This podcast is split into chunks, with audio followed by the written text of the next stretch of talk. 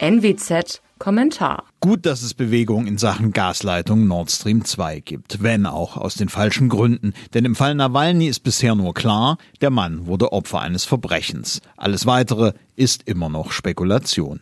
Doch das tut eigentlich nichts zur Sache. Nord Stream muss völlig unabhängig von der Beantwortung der Schuldfrage gestoppt werden. Dafür gibt es mindestens vier gute Gründe. Erstens. Wer auch immer in Russland politische Morde begeht, Regierung, Oligarchen oder Kriminelle, die schiere Zunahme solcher Fälle zeigt, dass dieses Land in die Instabilität zu trudeln beginnt. Wer sich in vollem Bewusstsein in die energetische Abhängigkeit eines solchen Staates begibt, handelt fahrlässig. Zweitens. Russland ist und bleibt eine unzuverlässige, dabei hochgerüstete Macht mit einer langen imperialen Tradition. Diese war im Kern immer anti-westlich. Große Teile der Eliten trauern heute dem verlorenen Glanz des russischen Imperiums und der Sowjetunion nach. Niemand sollte glauben, dass Moskau ein zuverlässiger Lieferant bleibt, wenn erst einmal Abhängigkeiten bestehen. Großmächte verhalten sich ebenso, das ist eine Lektion der Geschichte. Drittens.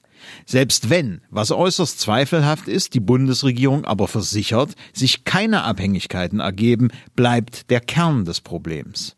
Moskau wird durch den Gasdeal mit Devisen versorgt, die es für Rüstungsprojekte, Militäraktionen im sogenannten Nahen Ausland oder auch Desinformationskampagnen benutzen kann und wird. Es ist absurd, wenn wir Milliarden für die Verteidigung ausgeben, gleichzeitig aber eine latent feindlich agierende Macht durch Handel alimentieren. Viertens.